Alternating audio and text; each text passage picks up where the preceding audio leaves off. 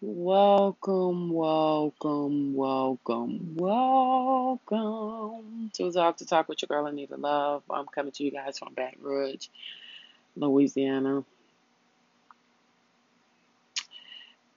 Nonviolence, nonviolence, people. And nonviolence means avoiding not only external physical violence, but also internal violence of spirit. You're not only refuse to shoot a man, but you refuse to hate him. And that's Martin Luther King Jr. I'm blessed. My family's blessed.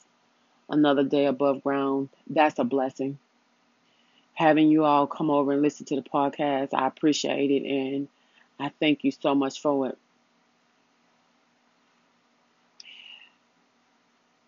On today, I, I just wanted to take a moment and just talk about what's been going on. I've went to bed feeling a loss and mourning the, the mass shooting in El Paso, in Texas, and then Ohio.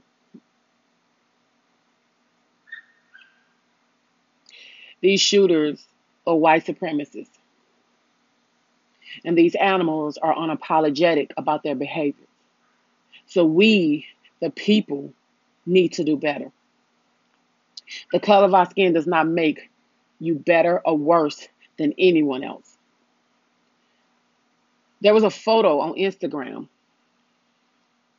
and on that photo, you could see hate and the division and the exclusion. You could see it. These people show up at these Trump rallies and they have the audacity to think that they it's okay to spew this hate because hey, the president of the United States of America, he don't denounce it. What does? Make America white again, even mean. So if you wonder why most black and brown people in this country have a problem and have so much disdain towards Trump, that's why. This is why. How would any of you feel if you were black or brown in America and you saw these images all over the place and then your president of the United States of America spoke at these different rallies that actually encouraged this type of behavior. Washington, D.C., please do something quickly. White supremacists in America is our terrorists. Period. We need to start labeling them as such. It's just a matter of where will happen at next, right? So you have 2020 that's upon us. We need to make sure we get ready to vote, people. Let your voices be heard. We need to get people in office that's going to represent us, that's going to hear us, all of us, and vote for decent, better Americans. Now, one of the photos that I'm talking about that was on social media, it was Photoshop. This I know. But the reason I posted, I'm posting this this this podcast is because it is the sentiment that exists among a sect of people in America.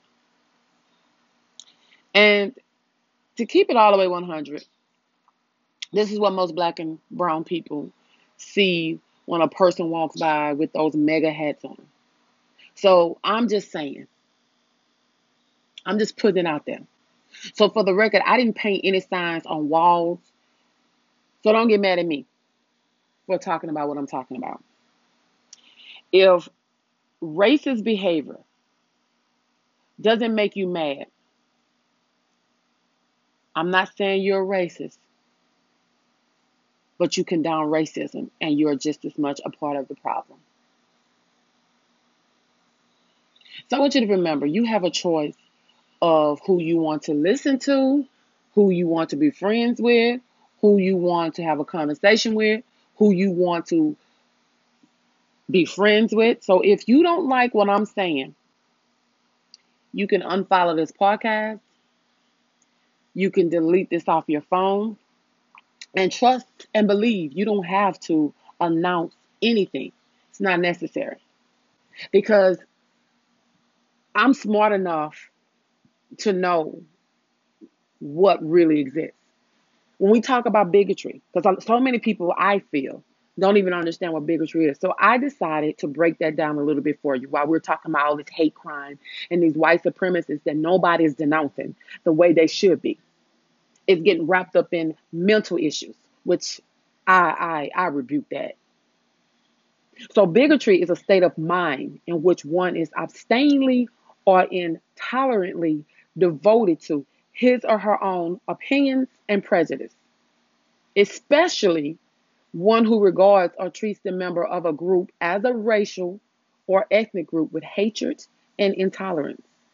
Furthermore, bigotry is sometimes developed into this an ideology or worldview.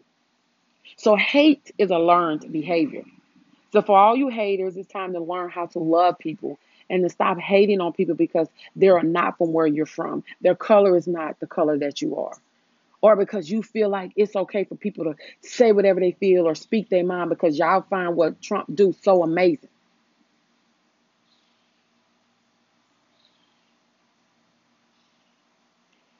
Trump tweeted the first tweet talking about the El Paso, Texas uh, tragedy. He said it was an act of cowardice. Um, he know um, he stand with everyone in the country to condemn the hateful act, and there was no reason to excuse that would ever justify killing innocent people. First of all, it was he said other things like terrorism when it's terrorists. There's a difference. This country has had two terrorist attacks back to back in hours apart that left almost 30 innocent people dead. And this was just days after yet another terrorist attack in California, where a terrorist was able to legally purchase an assault rifle, AK-47, in Vegas, then drive hours to a fast to a food festival in Cali, leaving six more people dead, including a young infant baby boy. So imagine a world where it's easier to just go and pick up an AK 47 like it's closed and then than it is to get a visa. Imagine a world where they build a wall to keep terrorists into America. So my prayers and my condolences goes out to the families and loved ones of the victims from Texas, California. And Ohio. I'm sorry for your loss. Nobody deserves to die like that, and I do mean nobody. And when we talk about all the mass shooting that have happened, we talk about El Paso shooter that was not an immigrant. We talk about the Portland shooter that was not an immigrant. The Tree of Life shooter was not an immigrant. We look at Las Vegas shooter was not an Im- Im- immigrant. Borderline boy shooter was not an immigrant. Sandy Hook shooter was not an immigrant. Charleston shooter, not an immigrant. But this is the country that we lived in where it's okay to promote negative behavior that can be turned into taking people's lives as if they're God. So if we don't do something now, and if we don't get ourselves together, we're going to be at war amongst each other. Because it's scary to think that you're not even safe going to a store, you're not safe going to school, you're not safe going to a hospital, you're not safe to do anything. And on top of all of that, you have a president of the United States that promote the violence.